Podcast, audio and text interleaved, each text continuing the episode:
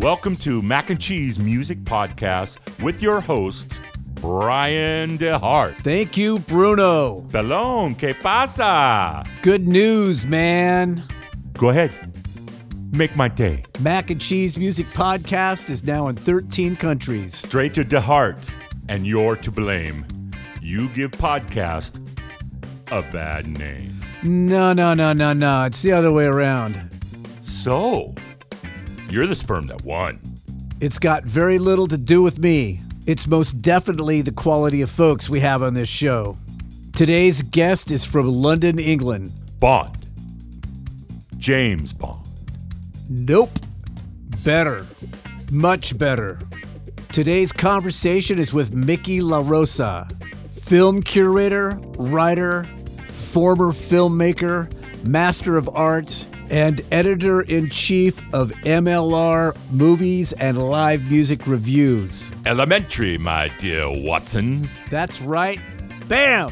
I want to thank our mutual friend Marta Card for introducing us. She is the one that has facilitated today's show. Thank you. The insight Mickey shares is absolutely fascinating. With that said, I'm curious. What makes you so curious? Hi, Mickey. Hi, Brian. How are you doing? Nice to see you. You as well. You're How- okay? How was your week off? It's good. It started uh, very, very well. Um, just relaxing, watching films, and not thinking about work. Great. What movies are you watching right now? Oh, various. Uh, the last one I watched was last night, a film from uh, the 60s, um, a science fiction film called Crack in the World. You heard of that? No. No? Yeah. It It sounds, sounds like as bad as the title.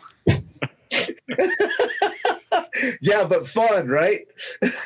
Yes. So I'm fascinated by these kind of films. Yeah. Uh, it was a mixture of science fiction and uh, kind of catastrophic film, which uh, you know it, it would would end up being a bit more of a genre in the 70s with all the big films that came out of the studios in that era. I Uh, think I think the large on the largest possible scale was done in Independence Day right. where they tried to destroy the the whole earth. Yeah, that's right. That's right. But yeah, I do I do prefer actually small scale science fiction films. Something like Invasion of the Body Snatchers for me is one of the masterpieces of the 50s. I understand that. Uh, so, what other movies do you think that stand out? Like, the, what do you think about the day the Earth stood still? Was that? Fantastic film, yeah. Or even um, things like um, uh, Forbidden Planet. was that with Robbie the robot? Yes, yeah, its first uh, appearance. I forget- Absolutely, yeah. I forget the name of the television show that he was in, uh, but where he was a featured part of that. I can't remember. The, it was the science fiction thing. It was on CBS. And I couldn't watch it as a kid because we didn't get CBS in my town. I see. I think CBS was quite out there. They they showed uh, the original run of uh, the Twilight Zone, which for me was a massively influential uh, series. Which ob- obviously I wasn't I wasn't born in the fifties and sixties, but uh, we watched it in the eighties in Italy. Uh, it was I was massively influenced by that. Me too. Uh, how about the Outer Limits? Did you watch the Outer Limits? Uh. I think we had that, but I I never watched it, or or maybe I discovered it when I, I moved over to England, uh, but I never never watched it. You know, as a kid, for me, the Twilight Zone, Star Trek, you know, the original series, those were the shows that really did the trick for me. well, you're So I, I'm very much into science fiction and, and horror, uh, as well as international cinema and uh, small scale independent films, blockbusters. I mean, I, I like a bit of everything. I would get bored just watching the same thing all over again. Oh, the same genre. Yeah, yeah. So I, I try and mix things up. Uh, the the the film before uh, the uh, a, crack in the world. The night before that, I watched a new film. It was on on Amazon because it was Valentine's Day. I said, okay, I'll pick the first romance that that comes, you know, comes out on the on the planner, and it was cringy to say the least because I I hadn't watched the trailer before watching the film, so I, all of a sudden it just came to me. It was a faith-based film. It Uh was very religious, very Christian, huh. Uh huh. and I and remember I was born a Catholic, Sure. but uh, I'm not really into those kind of films. And it was it was like only couple of kisses on, you know, a couple of pecks on the lips. That's it. No nudity, no sex scenes. It was all very restrained and all very God made me do this. God made, you know, gave me strength to do that. And apparently, it was based on a true story that happened at the end of, the- 90s. Um, and about this singer who became famous, Jeremy Camp. I, I never, I never heard of it. Oh yeah, yeah. I I Yeah. I know about Jeremy Camp. Yeah, I do. Uh, I've never really listened to the genre. I, you know, I go to church. Uh, I'm a, I'm a believing Christian. People need to just lead their lives the way they choose. That's the way I feel about it, and I, it's not any of my business what uh, what other people. Yeah, it, it's called uh, I Still Believe. And I, I said to my friends, avoid at all costs. Well, I, I tell you what, I can't believe you watched it because I would find it tedious. Yeah, well, I, I think I needed a bit of romance in my life. And I said, okay, the first thing that pops up, nothing else was on that was worth it. And that was new, a new film. I normally watch the trailers before watching a film, but sometimes I do uh, dive in and try and find new things that potentially nobody knows about and they are worth discovering. But this was just not up my alley at all. I know what you mean about watching a romance. So I I uh, had the same inclination last week. So I pulled out *Romancing the Stone*, which I hadn't probably watched for fifteen. Oh, *Romancing the Stone* is a, a classic, but that's more of an adventure romance, right? Right. Well, that's as far as I'm getting. So you like the adventure part of it, but not Yeah, the I just- romance. I just love the way that it was. You know, after even uh, all these years, it was just so entertaining. Just wow. That film was the film that actually put Zemeckis on the map because he had uh, flop after flop after flop, and he was done as a filmmaker. And then finally, this script landed on his lap, and lucky for him, he accepted it and made it, and he and he was a massive hit, and that opened his doors. And the following film was Back to the Future, and he was, you know, up and running. Uh, but yeah, thank God, *Romancing the Stone* came about. I'm I'm a big fan of Rob, Robert Zemeckis, actually. Didn't he do Forrest Gump as well? Wasn't that? Yeah, and then obviously he won the Best Director Oscar for Forrest Gump. Brian and Mac and Cheese here. I have a very special guest, Mickey LaRosa from London, England, film curator, writer, master of arts, former filmmaker, editor in chief of MLR Music and Live Music Reviews. Anything else I can add to that, Mickey? thanks, Brian, for the kind introduction, and thanks for having me on. It's really a pleasure.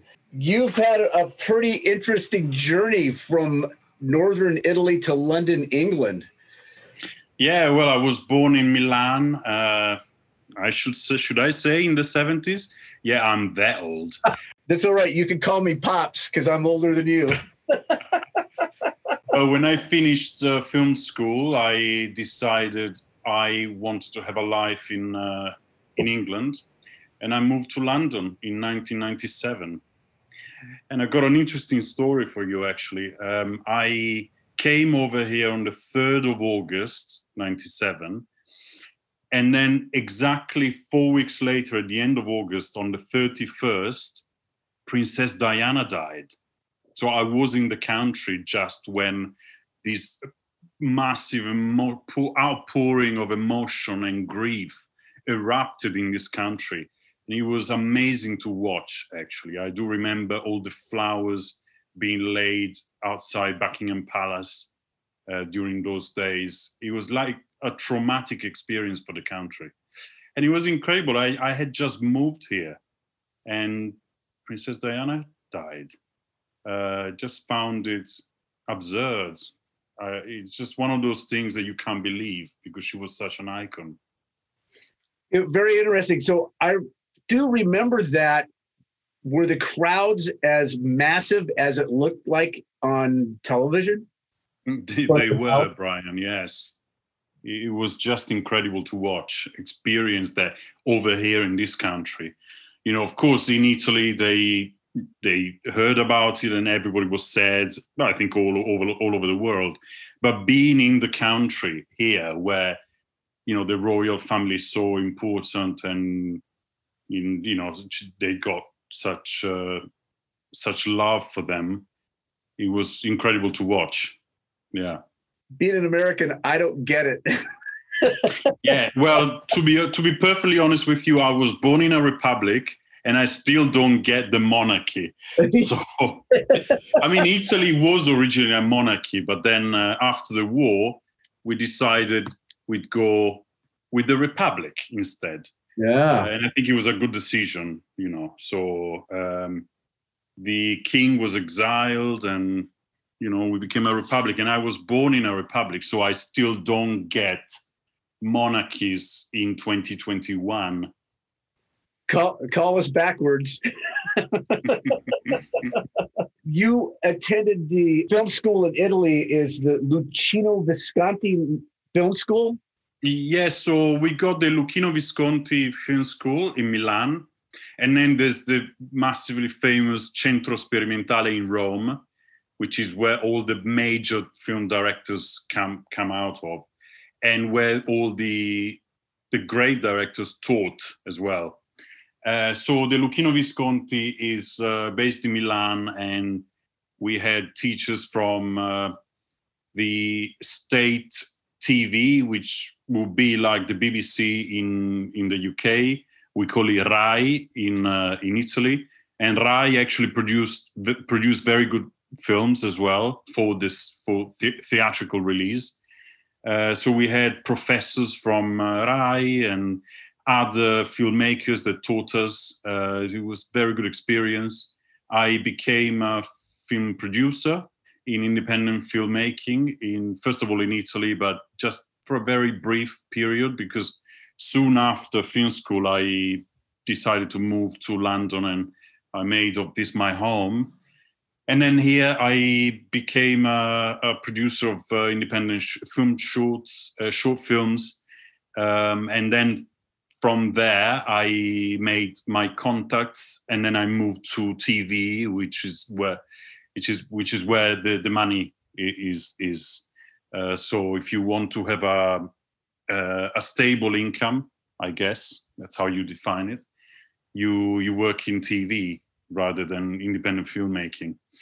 And that's when I became a TV production manager for TV, and we made programs for all the satellite channels here Discovery, Animal Planet, Sky, and so on and so forth. Um, a terrestrial channel as well called Channel 5. And then uh, that's when uh, I decided I that was wasn't really what I wanted to do. So I then uh, left everything, left my my work, and moved. Uh, well, didn't move. I traveled uh, all over the world for about four months. That's an interesting story, actually.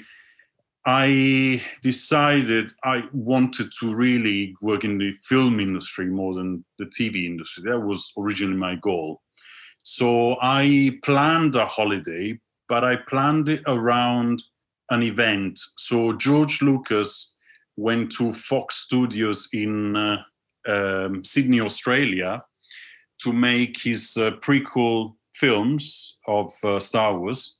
That was end of the 90s, early noughties.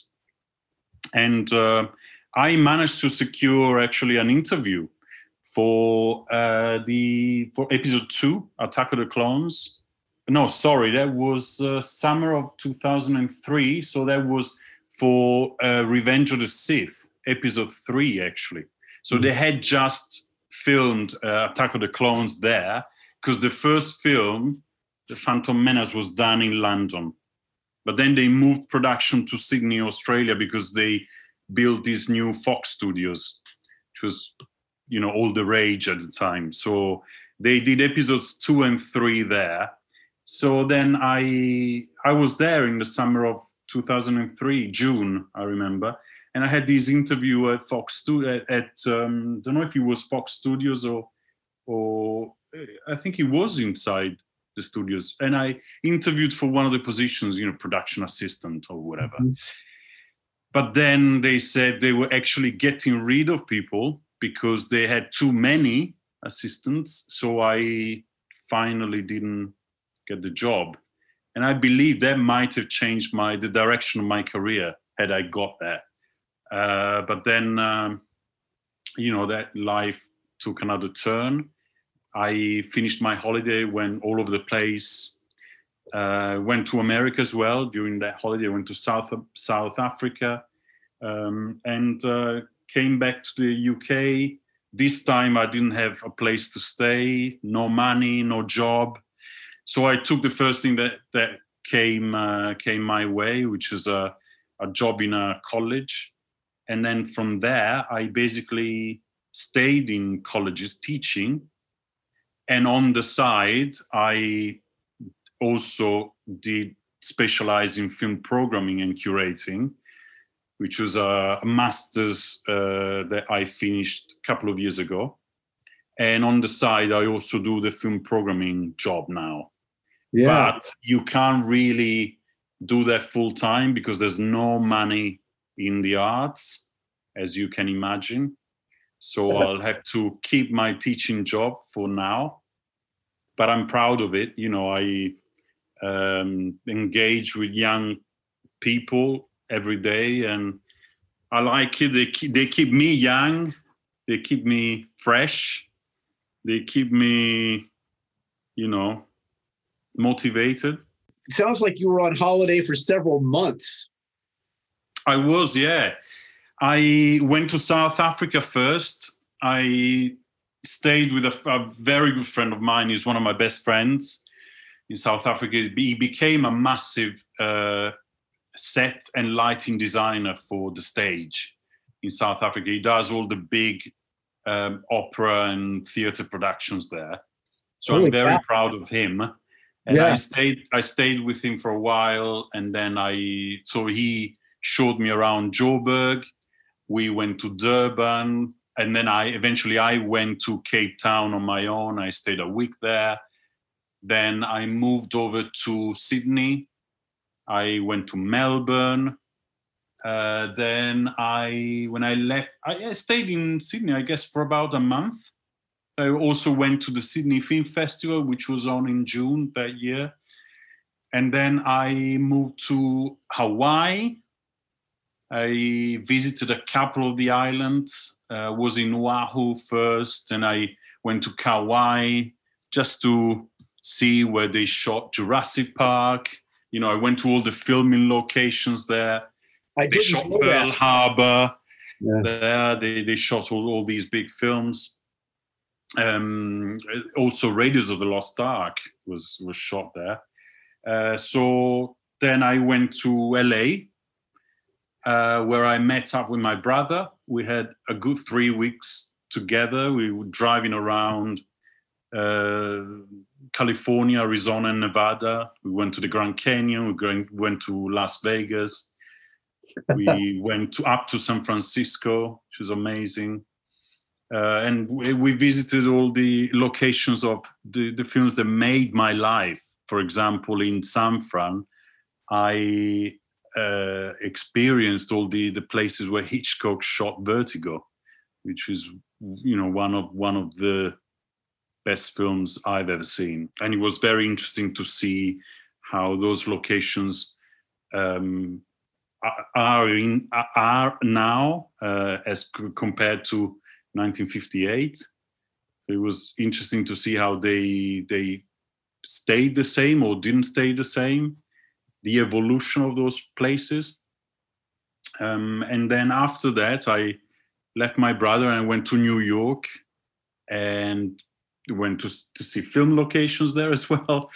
Because as you know, America features a lot in uh, in uh, many many people's childhoods, you know. So we kind of grow up with American programs and American films. So I'm actually quite quite flattered that you invited me on your show. Uh, it's, it's quite humbling. Actually, it's back at you because you've got a, a huge world of expertise behind you.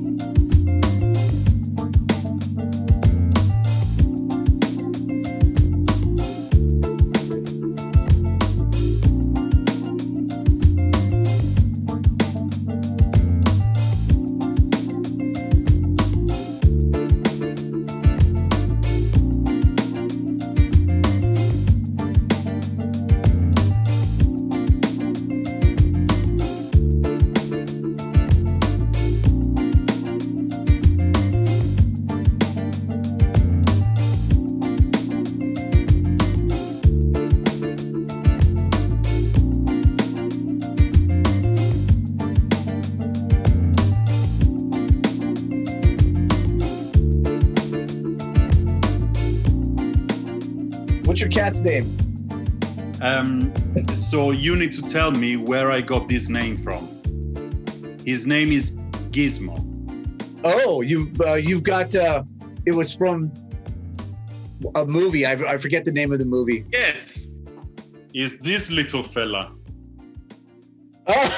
Oh, uh, is right. from the movie uh, Gremlins. That's right. Well, yeah, Gizmo. Have... So ob- obviously, I was gonna I was gonna pick uh, well, a, a, movie name for my little cat. For your cat, obviously. Yeah. So, what kind of cat do you have? Oh, just a domestic black and white cat. Uh, he's very cute. He's sleeping at the moment. How did you discover your passion for film?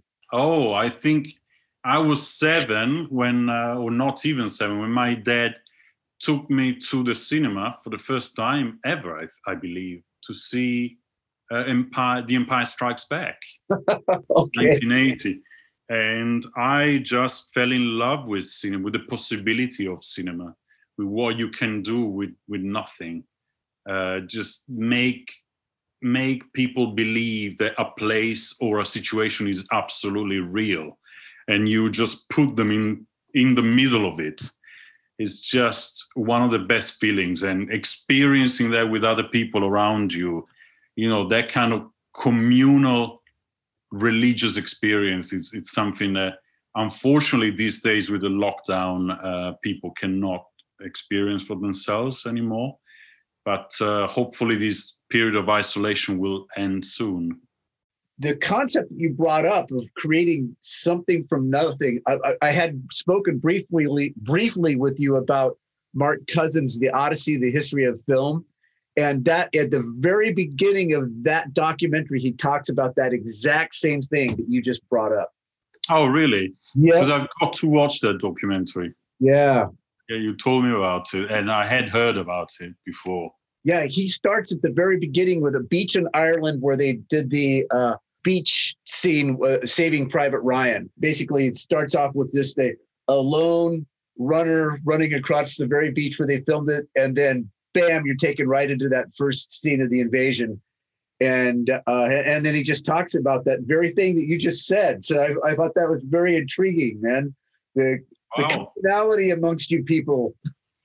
yes, uh, I guess that's what what brings us to a shared experience. Yeah, it's something that you can't get from watching Netflix at home. That's right. That's right. So you uh, moved to London, England, and then when did you when did you attend the University of London, the Birkbeck? Uh, so that was late, late in late in my life, I'd say. Uh, so that's when I decided I was. I don't want to use the word wasted in uh, in education, but kind of not really following my path if you see what I mean. So I felt like I needed to go back into filmmaking or film or film in, gen- in the film into the film industry in general. So that's when I decided to apply for this program.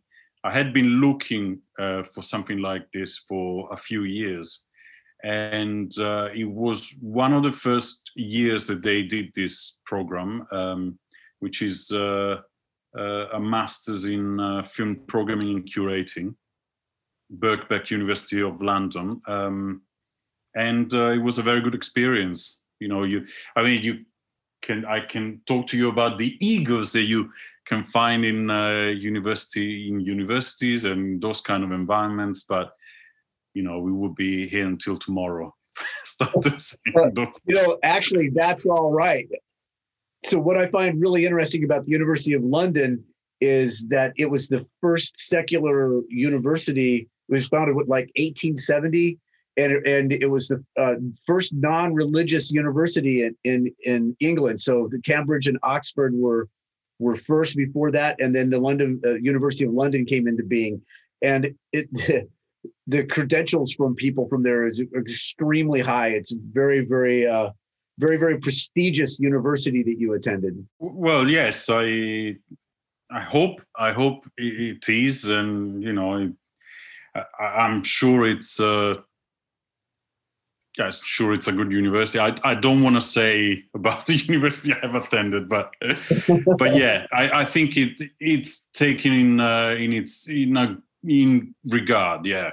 When you were working for in television, what were the differences in the programming that you had to do between the obvious difference between Discovery Channel and the Animal Planet, but did you have a, a different set of criterion that you had to follow in your programming?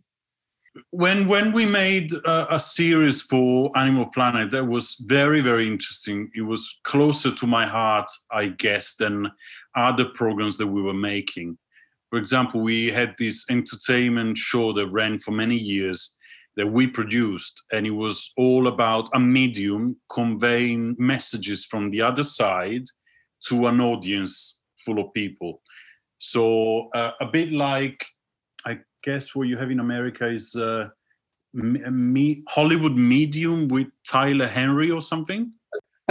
I don't so, even know the program, but okay. So that, that program that goes there is um, that airs on E, the entertainment channel. Okay. Uh, so he does it face to face with a celebrity, and our format was a medium actually interacting with a full audience in a studio and trying to pick messages from the other side uh, and bring bringing those messages to the people there so asking for example oh i can i can feel there's something to do with uh, a key and a drawer.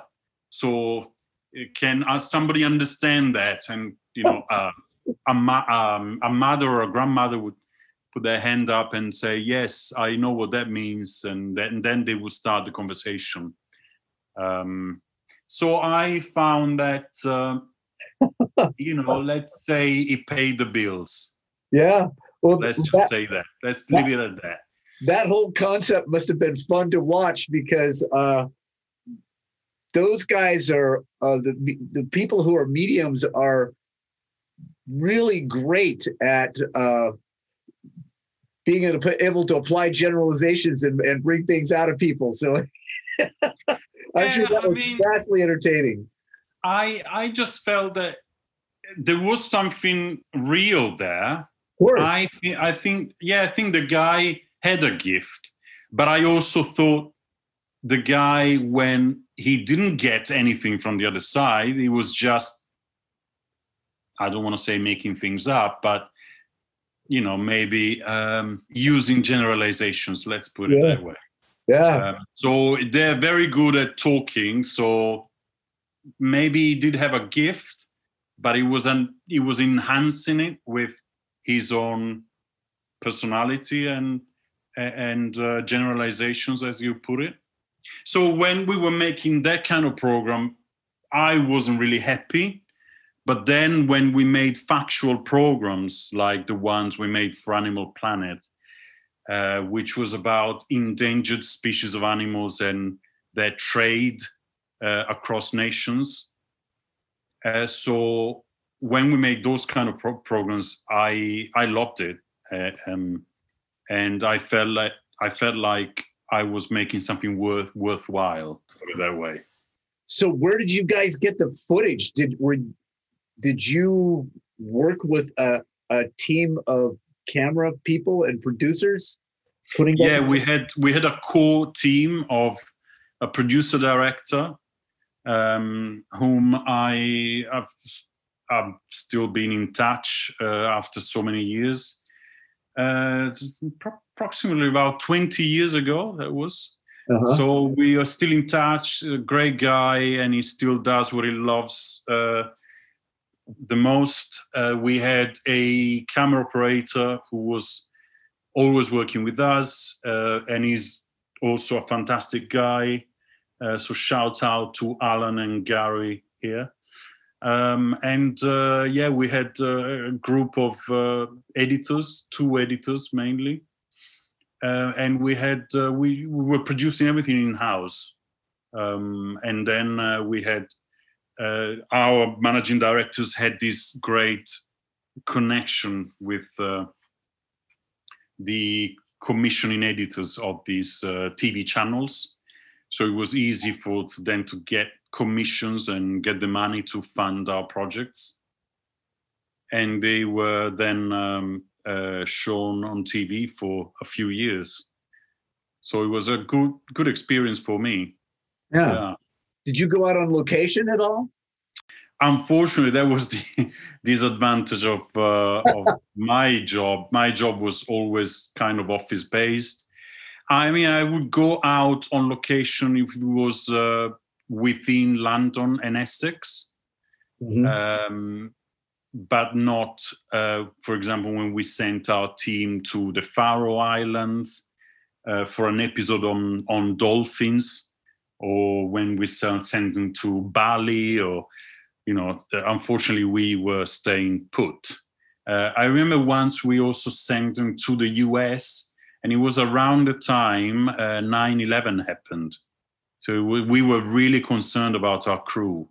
You should have been. Uh, they were shooting in America, and uh, the whole thing unfolded before our very eyes. Uh, I remember one of our fantastic production assistants. A shout out to Neil here. Um, he ra- was running, rushing to the to the TV production company and uh, and said, you know, put the TV on, put the TV on, uh, and we put the TV on, and my God, we just stopped working for the whole day. We were glued to the TV. We just could not believe what we were seeing. It was a bit like what happened recently when you had the uh, insurrection at the at the Capitol on January 6th. It was just, you know, it, it just beggared belief. Um, so it was a very sad episode that, uh, which I still remember. I was working there, and then we were watching live live images from America with my colleagues. It was very shocking. I was watching that myself, and actually, I found that far more uh, concerning than the insurrectionists. I felt that they were doomed from the beginning, and I, I could was frankly could not believe the the lack of forethought. it's just like what a comedy of errors. Good lord, how could I well, I guess I guess a thorough investigation will tell us exactly what happened. You know why uh, the place wasn't secure enough. Yeah. Um, but yeah. you know, you can only speculate, but you don't want to. Nine one one. I was I was very, very concerned that the reciprocation that the United States was going to do was going to be massive, and I was really hoping it would not be. So, how much editing do you have to do for one of those programs? I mean, good lord, I I know what it is for me when I'm when I'm recording and uh, laying down tracks in the studio. I have a lot of stuff that ends up being discarded. I mean, how many reams of of footage do you have to sort through to get through one of those programs? Oh, we had tons of footage. In fact, we when we were in production, we hired uh, loggers just to go through every single tape and log it thoroughly.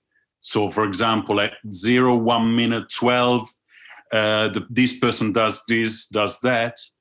At zero, one minute, 45, they do this, they talk about this, you know, logging what the footage was uh, was all about, and then the editors would use the, the, that logging, that those log sheets to actually go through what they wanted to uh, put into the program.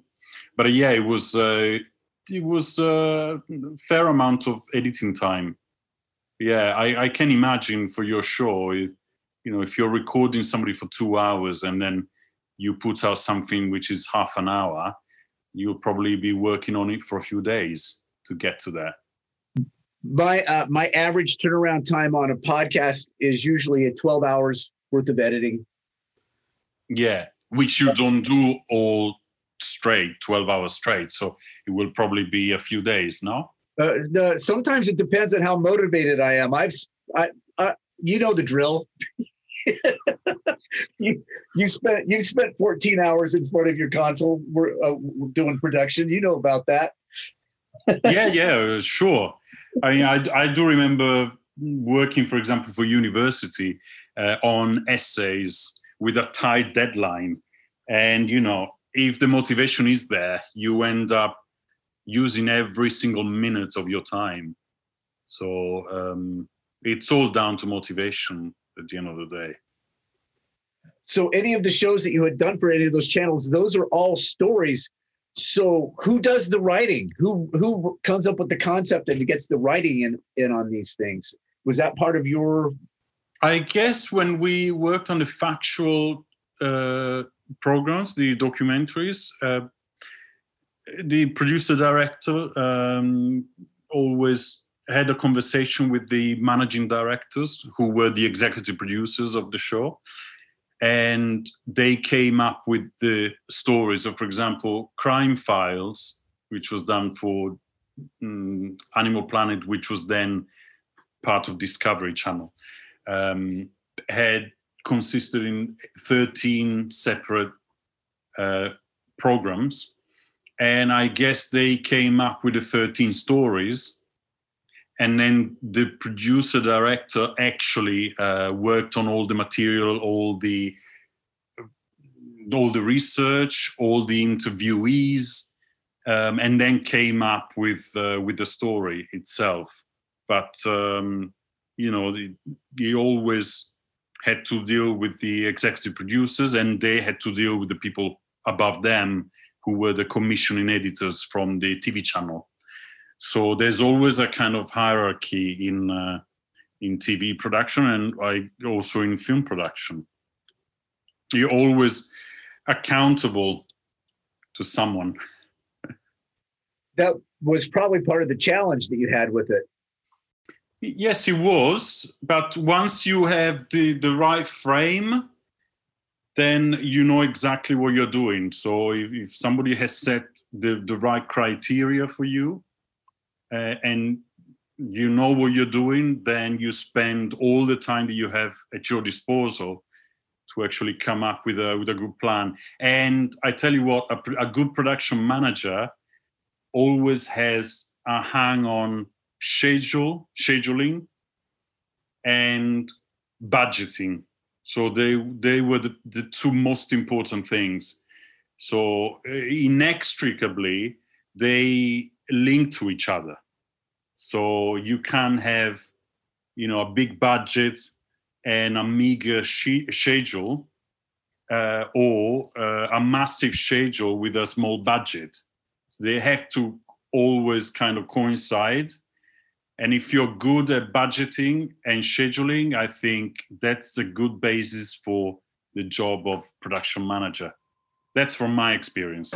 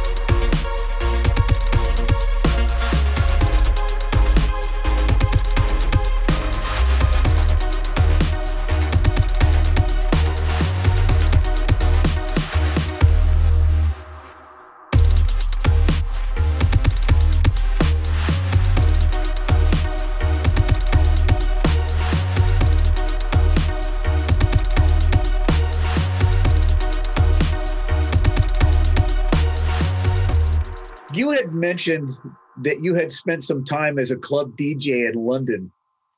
yeah that was my side side job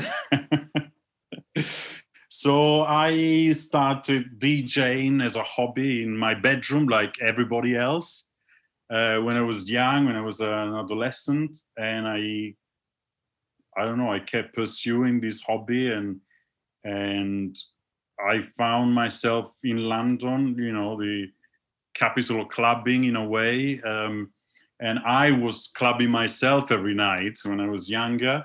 No. So I, Say it's I- not so. so I started uh, getting to know lots of people, and then from one, one thing led to another. I was already DJing for private parties and things like that. Then they gave me a shot in a in a big nightclub. It was one of the biggest uh, gay nightclubs in London on a Friday night. It was called Popstarz. Doesn't exist anymore. Uh-huh. Um, they they closed it down a few years ago. I guess, I guess the the scene changed, and they gave me a shot. I went for an audition, and they liked what I was playing because I had been a customer of that that club, so I knew exactly what they wanted, what they needed, uh, and so they gave me a shot, and and then I became a resident DJ for them, and then from there I started a, a sort of side career as a DJ, and I DJed a bit everywhere in London. I had other residencies in a place in Greenwich, in a place in Walthamstow. Um, but but yeah, Popstarz was the most important one. He was in central London. It was massive nightclub. It had three um, three floors, three rooms. One was one where they played indie music, so rock kind of rock music. Then uh, there was one where they played R&B, and then uh, a medium-sized room where they played pop, pop music from all eras, really, mostly was 80s and 90s, I guess. Um, and uh, that was called the Rubbish Room. um, and uh, it was it was an amazing experience. I really enjoyed that. So one of my friends who was on the podcast is a DJ here in the Seattle area.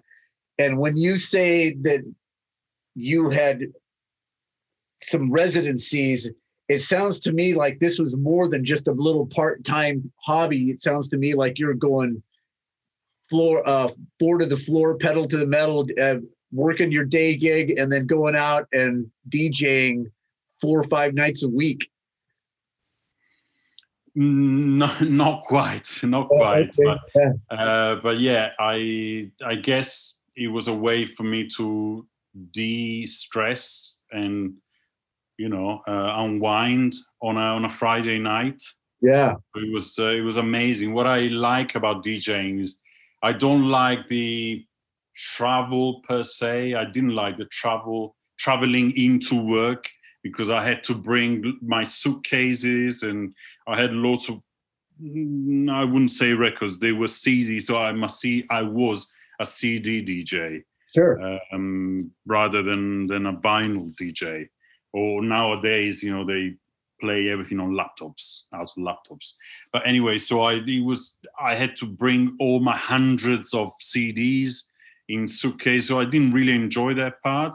But once you're there with the audience and you kind of breathe the same air and you try and read the people and and try and understand what they want in that particular moment that's that's when a good day dj can read the room and come up with a perfect tune to make them jump. And that's exactly what fueled my my interest i guess. Yeah. Very very interesting. You have any good stories from that, that time? I remember once um, i met boy george. Alrighty yeah. It was, uh, yeah, it was in Popstarz um, when we were down at the Scala in uh, King's Cross and I had just finished my set and I was just getting a drink and I saw him around. He must have been with somebody, but he was on his own at that time.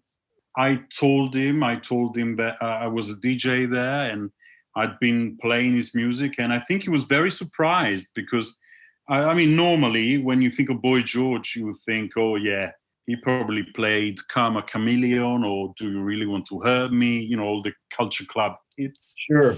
But actually, I said to him, Look, I played the crying game because I'm a massive fan of the film and the song that he covered. You know, the 1964 Dave Berry song that he covered for the 1992 movie, uh, which which has the same name, The Crying Game. Mm-hmm. So it was a kind of more up tempo version of the song, very danceable. I probably sped it up a little bit more. And it's just a, like an ethereal um, version of the song with his vocals. It just comes to define something something different is it's it's unbelievable so i told him and i i I guess he was surprised that you know a DJ had picked one of his solo uh, singles, which actually I believe that song charted better in America than it did in the UK at that time. I think uh, he picked uh, at maybe 15 in the charts or something. I think in the UK it was only 22 in the charts. Uh, so I guess he was quite famous at the time, but nobody would think of that song to play it in a nightclub, you know. So I it's quite dramatic, dramatic song. It's a bit sad, uh, but it's, it's just the way he sings it is just amazing. Yeah, he's and it's produced by the Pet Pet Shop Boys. Oh, so oh really? Yes, oh, yeah, so it's got that kind of infusion of Pet Shop Boys sound to it, which is which combines with the the vocals of Boy George becomes something extraordinary. So I I uh, really encourage you to seek it out if you don't know it. I I always enjoyed that genre. I always had a lot of respect for what Boy George did. I guess he's back in London now uh, and has a record label, a small label producing uh, and co-writing. He is still active, yes, very much indeed. Yeah, and he had a few a few years ago he had a musical in London. I didn't utilized that. utilized his songs from his career. Um, I can't remember the name of the musical, but uh, I know he, he played in uh, Leicester Square, which is you know one of the central places in London. That's really interesting. It's very very interesting. So tell me about your blog. What uh, inspired you to working it, it, as a blogger? So I guess the blog came about because I had been at university for a year already, and I felt I had always felt uh, that I needed to put something out there for people if people wanted to read it. Uh, I always I always posted on Facebook about film, filmmakers, and uh, I said, why don't we make it official and open a, an actual blog? hoping that we will get some. Uh, I will get some subscriptions from people. I mean, it's totally free to to join, but um, just hoping that um, you know to nurture a readership. And it's it's about having a dialogue with people about films and mostly about films that you might not even know about. So I'm not really advertising blockbusters in my blog, but um, yeah, I've been doing interviews to filmmakers. I had good interviews with um, a couple of doc makers, documentary filmmakers, Alexandro Philippe, uh, director of Memory, The Origins of Alien. That's what I have pulled up on the screen right over there. Great. yeah, I wanted to talk to you about that because that was really a great article. Uh, was it good? You you you had brought up the metaphors that are in Alien, which I had uh, being obtuse, I didn't even understand what was there. I would. Yeah, I mean the the research that the guy did on uh, the film Alien is just incredible, and he put it all in into that documentary that premiered um, here in the UK at the Edinburgh Film Festival in 2019. And that's where I saw it for the first time. And then I seeked out the director, um, whom I who I believe lives in uh, San Diego. He's not even from America, but I believe he's based there. Um, and he, he makes very very good documentaries. He made another one on uh, William Friedkin, the director of The Exorcist. Oh yeah, Leap, Leap of Faith. Uh, the same year of uh, of this documentary about Alien. Then I interviewed Midge Costin, director of uh, Making Waves: The Art of Cinematic Sound, which was another doc that uh, came out a couple of years ago, which basically tries to tell the story of how the the importance of the sound in Hollywood um, uh, is is very much linked with uh, trying to create a story. Uh, so, in other words, she made sure that people under, understand uh, by looking at the documentary that actually it's not just technicians working on sound, but it's actually people who understand story and what they need to convey in order to narrate their story.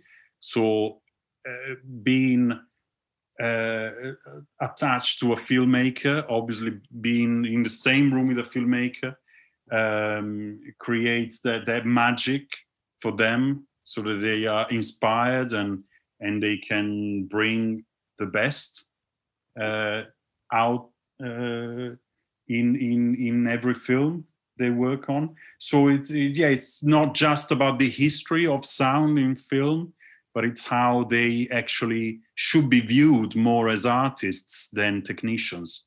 And that's what I appreciated about that documentary. So I talked with Midge Costin about it. I uh, interviewed Bart Freundlich, uh, who is mostly, I guess, known to be Julianne Moore's husband you know, but uh, he's also an accomplished director and he's uh, the film that he made a couple of years ago after the wedding, which stars Julianne Moore and the superlative uh, Michelle Williams, um, was the basis of our conversation.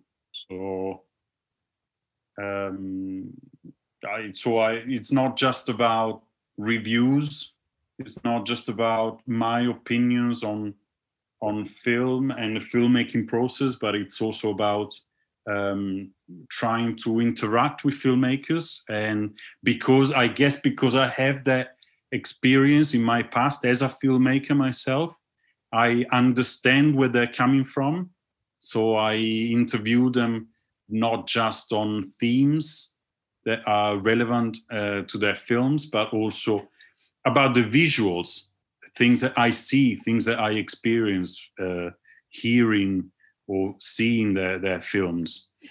Um, and I think I, I have a, a, very good interviewee next coming up when her film uh, is uh, is released. Next film is released, who is uh, Rebecca Cammisa, who is an American documentary maker who was uh, Oscar nominated for a couple of uh, um, documentaries. One was a short film, short documentary uh, subject called uh, "God is the Bigger Elvis" in 2012, and that's about the story of Dolores Hart, who was a pinup in the 50s, and she made a couple of films with Elvis Presley, and she was to be one of those starlets in Hollywood. Uh, you know, she had a seven-year contract, like everybody else in those days. But then she found a different uh, path for her life. Um, she decided to leave Hollywood and become a nun. So this is the story of actually one person saying no to Hollywood and following a different path altogether. So it's a very interesting doc that I uh, I encourage you to seek out. Uh, it's called God is the Bigger Elvis. And then she made a feature film about my uh, children migrants from uh, South America into America, and you know how that uh, subject yeah, is really, really difficult, especially in the Trump during the Trump years. You know, when he tried to separate children from their families. Uh, anyway, that doc was also Oscar nominated in 2010, and it's called uh, "Which Way Home," and it's a documentary feature. This one. Uh, she made uh, another doc uh, four years ago called Atomic Homefront, uh, set in St. Louis, Missouri. And it's about this um, site which used to be an atomic um, atomic bomb test ground, which the American government had used also to bury radioactive waste and it's about this community living with this. Uh, can I swear on your program? Of course. this shit, this shit, literally this shit, which is cancerous amongst all other things, in their backyard, uh, which is just shocking. It's an, another amazing documentary from Rebecca Cammisa. So I, I've agreed that the next film that she releases, I'm gonna I'm gonna definitely uh, interview her. Uh, I'm, I'm in awe of her.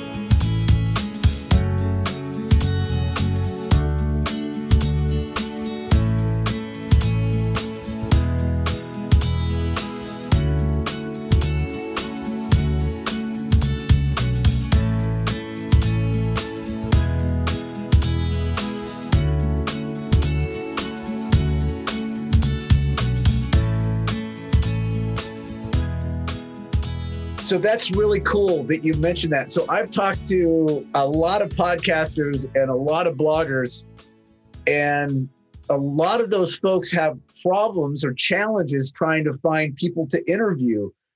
And, and what what is your process to maybe help some of these folks out? It's a very good question, Brian. Well, first of all, I think that interact face-to-face interaction which is what not you're not getting from lockdown is what you need. So in other words if you if you're a good attend, attendee of, of film festivals that's where you actually meet the filmmakers or documentary makers. And that's where i met the majority of my interviewees.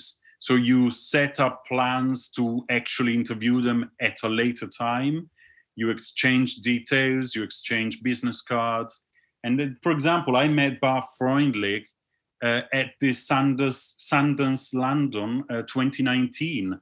So, in other words, the Sundance Film Festival, which takes place every January in Park City, Utah, comes over to London every June, and we had a mini Sundance Film Festival in the center of London, which you know brings a, a certain amount of features that were very successful in that year uh, from Sundance, and it brings over some of the American filmmakers to promote their films, and and that's where I met Bart, and you know I spoke to him. I remember speaking him in the staircase um, after watching his film, and he agreed to be the subject of my interview, and we exchanged details. He was very very kind man.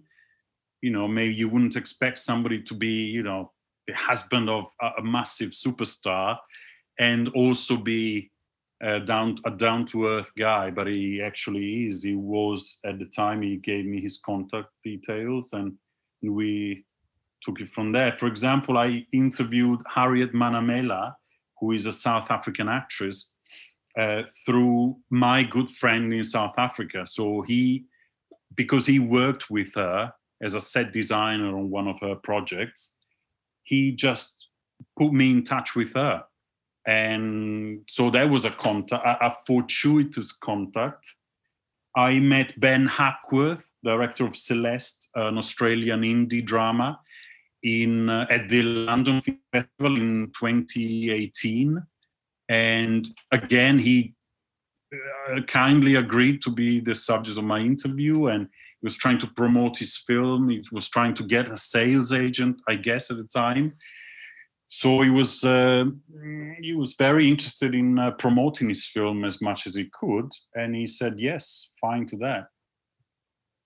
So it's uh, I, th- I guess it's luck, the luck of the draw. You can who you can find and talk to at film festivals, or for example, for the two uh, interviewees that I had um, about documentaries, um, Alexandro Philippe and Midge Costin, uh, that I had a contact uh, with a, I think it was a sales rep, and she would call me and say, "Oh, you interested in this interview with this director?"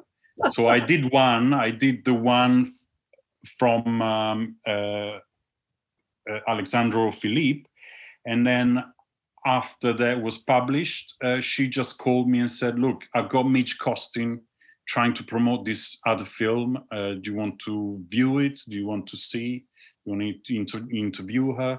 And she gave me a screen. The sales agent gave me a screener, and I agreed to do it, and there it was. So it's, I guess, it's the la- luck of the draw, and and also uh, if you're in the right place at the right time and I don't know, contacts. This industry is all about contacts. But man, you got to you got to leg it up in film festivals, you know, from one place to another, you know, and just getting trying to see as many things as possible in a day and network consistently and and constantly. It's all about networking. Well, being in the thick of it as well, it seems uh, you are fortuitous in that you live in a cultural worldwide epicenter in London. So that's yeah. I mean, I, I guess one of the reasons why I moved here was because I knew that the industry was big here. Um, so I I was lucky in that respect. But even being at the Edinburgh Film Festival in 2019, I was there with my colleagues from my um, masters and we actually had to write an essay about film festivals. So they picked the Edinburgh Film Festival. We went up there. We talked to all the film programmers, and then, fortuitously enough, I met one of the idols of my life, Mr. Richard Dreyfuss. Really? he's he's the protagonist of the my the my favorite film of all time, which is Close Encounters of the Third Kind. So I met him there, and that was again just be in the right place at the right time, I guess. But it was such a joy because I I've grown up with that film, you know, and it was also a subject of one of my essays for university, which I have in front of me actually. I can read you a little bit about it if you want. Yeah, please. So this is, I, I guess, this is the motivation why uh, I was so inspired. Um, so I said, not only did he have a radical influence on my life, but also on popular culture for over 40 years. This film made me fall in love with the possibilities of cinema, namely how such a grandiose story about the first meeting of humans and aliens could still contain so many intimate family details and emotional elements. Little did I know that this tale of tolerance and respect between different races had touched me so profoundly because it gave meaning to my life as a young gay boy striving for acceptance, inspiring me forever. So I guess it was uh, very much close to my heart because of that. But I obviously at the time I didn't know that it was because of that. But probably it was. It's the story of an outcast at the end of the day. Nobody nobody believes this guy, and he just isolates himself from the family. And I mean, who who in their sane mind would abandon an entire family uh, to go on uh, the pursuit of this idea that was instilled in his head that there might be a contact with a different race, a different alien race at that. Um, I mean, it's yeah. So I, I, guess there are similarities there. Um, I was I was probably an outcast and never knew about it until I was a bit uh, a little older. That's a really real. It's almost metaphorical in their nature. It's very very cool. I like it. I like it very much.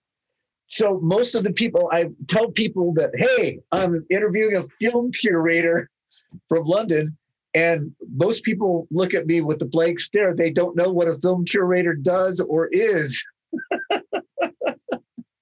so could you please explain that? I, I think Brian, many people don't know what a film curator does or is. So uh, I guess a film curator uh, curates the films to be uh, put uh, in a festival for public consumption. So to put in front of an audience. Uh, so their job is to scout, uh, depending on the size of your festival. Uh, so it could be, you know, if you're one of the big three, Cannes, Venice, and Berlin, or in America, you know, the big ones are the Toronto International Film Festival, TIFF, in uh, in Toronto, and uh, Sundance in America. You know uh, you you got to scout the right films for the right audience. So that means potentially going around the world in advance well in advance of the festival and see what filmmakers have in preparation and see what they can bring to the festival and if you have an open relationship with a filmmaker then you have more of a chance of a dialogue and to be getting the best possible films out of that filmmaker. So, in other words, film festivals with uh, premieres, which only have premieres in their lineup of competition, for example, uh, Venice or Cannes or Sundance, they will have world premieres. Uh, then, um, then they will they will get the the pick of the bunch. Um, so it will be scouting films, then going after the filmmakers, making sure they attend the festival. If it's a relatively small or medium sized festival, then probably most likely you have entries. So actually, the filmmakers are seeking you out as a film curator, film programmer. So they send you their film and then you got to go through a lot of hours of viewing in order to select the best possible films for the festival. So that's exactly what I did for the Newport Beach Film Festival in California. I had to uh, go through hours and hours and hours of films. And I tell you roughly, the proportion is if you watch 10 films, you might get lucky with one very good film out of them. So the percentage is roughly 10% of what's out there. It's actually very good for to program at a film festival. Wow, that's an amazing amount of preparation you have to go through. Yeah, and obviously you have people working with you that will make sure that the prints are sent in time if it's you know if it's a physical cinema uh, festival happening in a cinema so you got prints and they got to be shipped well ahead of time ready to be screened um, or if it's in a dig- digital format to get that uh, well in advance you got to have create the event to market it making sure that you get the audience for it. And so it's that whole machine that happens in a film festival. I've been lucky enough to be part of uh, the raindance film festival which is probably the most known independent film festival in london and it's got great films uh, indies uh, that you wouldn't normally maybe go and see but uh, there are very very good films that can be uh, discovered at raindance and i've had the pleasure to um, host some q and a's for them with film directors actors live on stage in the first year uh, which was uh, 2019. But, but this year, I mean, now last year, 2020, I had to do um, the hosting from the comfort of my living room. It was all online on Zoom, and I had to interview people, um, filmmakers, and actors, um, and um, and that was screened live. So it was a live uh, Q and A um, online because of the pandemic. That's pretty incredible. Wow. That's uh, actually a better answer than I could have given anybody. I hope I answered it correctly. Well, uh, you know, it, you have an uh, obviously an extreme love and passion for this. That's what drives you. I totally get it. I, I yeah, you got to have a passion to do this job because it's quite heart wrenching sometimes you know you you know you have knowledge you know you have passion you know you have the drive but most of the times is working for nothing no pay or low pay mm-hmm. uh, because the arts have never been considered um, an important thing and i think they are probably the most important thing but i'm probably in the minority saying that um, so it's very important that we keep sustaining and promoting the arts as much as we can. And I guess the, the idea of the blog is also about promoting uh, little known filmmakers and their projects and hoping that they will get one more view, two more views. I mean, hopefully more than that, but yeah. And, and if people want to check out my blog, they can go yeah. to mlrnet.wordpress.com. That's mlrnet.wordpress.com. Okay. And uh, if someone wants to contact you directly, there's a contact uh, page there. Perfect. So they can send me a message and then they can, I can give them my personal email or Skype or WhatsApp or Zoom, whatever you give out these days. Yeah, I've got them all. I've got them all. We're all we've all been technically a bit challenged, I guess, in uh, lockdown, but we've we've had to learn to deal with it. So, but you know the problems I've been having with Zoom. It didn't crap out today. I can't believe it. a miracle happened. oh, really? Yeah but we only had a little bit of interference. The stream was really good. I, I'm, I'm blown away. There must be nobody on Zoom right now between London and Seattle.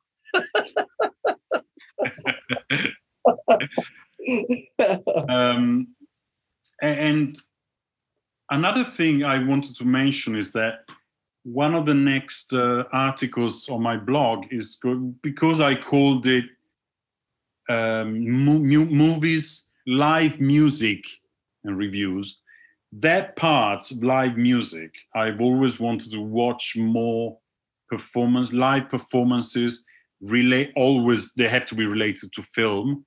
Um, so, the I, for example, I I covered uh, Ennio Morricone when he came to um, conduct the uh, his orchestra here at the O2 in London in 2016, beginning of 2016. I guess it was just after, just before getting his Oscar for The Hateful Eight. So he uh, came to conduct his music live in front of the audience, and I went to that that night and I wrote an article about it. So I want to do more of those things. And the next one I want to do is Superman in concert, which is this idea that's become uh, all the rage in the last few years in London um, of getting a classic film, uh, take out the uh, soundtrack track, and replacing it with live music performed by an orchestra on the night. Mm, So yeah. in other words, they play the film be, be behind the orchestra, and then the conductor uh, does the whole film, two hours, whatever the film duration is, of the film entirely from beginning to end. And I, I've I've seen one before, but because I'm a big fan of John Williams, I've always said I've got to go and watch one of my favorite John Williams scores, which is Super, Superman, which is also another film that made my childhood. And uh, that was going to come up in March, but it's been postponed Yeah. because of the lockdown. So that will be in July, hopefully, cross, crossing fingers. And then um, people will find uh, my review on the uh, on the blog. So that's Superman in concert, something to look out for. It's interesting that you should bring that up because the Seattle Symphony, funny, we were talking about John Williams, uh, did the first Star Wars with that. The, where they The did- original Star Wars. yeah, the original Star Wars, yeah. Yeah, they did that that too here. Star Wars, they've done. Uh, what did they do? Do uh, Close Encounters? Absolutely. Uh, they did uh, Raiders of the Lost Ark. They did Harry Potter. Um, all these major soundtracks. Yeah, it's pretty cool. I like that. It's, Oh, they did uh, ET in concert. That that would have been fantastic to watch and hear ET in concert. Yeah, I've never been to one of those events, but I should go. Well, I just wanted to say thank you for coming on. This was great. Very, very informative. Very informative. Well, thank you, Brian. I think um, it's been a great experience, and um, I'm glad you No, think I- so. I think we we we touched on some themes that are really relevant nowadays because of the lockdown situation and the isolation that people are going through. I think if and also the political climate of the recent of recent weeks. I think if people concentrate on embracement rather than tolerance, I think we would have a better society. Yeah, for example, Brian, uh, I have a friend who's been going through a really rough time uh, recently mm, because she's been diagnosed with breast cancer. And, uh, you know, she's one of my best friends in London, and I want to give her a shout out. Uh, she's been very courageous, and I know she'll pull through this. My my heart goes out to her. I'm really sorry about that. I've I have lost friends to cancer. Uh, lost a friend, 42 years old, to head cancer, stage four, when they uh, he, when he got the diagnosis. Oh, Brutal. very sorry to hear. Yeah, brutal six months. All right. Okay, Mickey LaRosa. I, ju- I just wanted to tell you every time that I pronounce your name, I want to say Mickey De La Rosa. yeah, many people have the urge to add "de" in the middle there somewhere, but it's actually Mickey La Rosa. I have actually French heritage, so my last name with the the DE in front of it implies royalty. So is that the Exactly right. Yes. yeah? So my dad is from the south of Italy, from a region called Calabria, Okay. um, and they use La Rosa, two words. Um, and they told me that if there is a surname composed of two words, normally it's a noble surname. So, it, it, you know, it comes from uh, nobility. So we got that going for us, right? yes, but I see that you spell it all together. Or is it just Zoom that makes it one word? Oh no, you spell it all together. That that's the way that you would do it here in the states. Is that you would put it, make it all one word. So that people don't get confused. That, that's right. Even though I appear to be royal, I'm not. all right, Mickey. Well, this has been awesome. Thank you so much. Maybe uh, you'd like to come back sometime at, after we get through the pandemic and talk about some of your experiences. Absolutely. Uh, yeah. Thanks for having me, Brian. It's yeah. been a pleasure. Yeah, it has been. Hey, you want more mac and cheese? Mac and cheese music.blog on YouTube at Brian at Mac and Cheese, Instagram and Twitter, www.macandcheese.com. And thank you, Anchor.fm, for hosting this podcast. Take it away, Bruno. I'm having an old friend for dinner.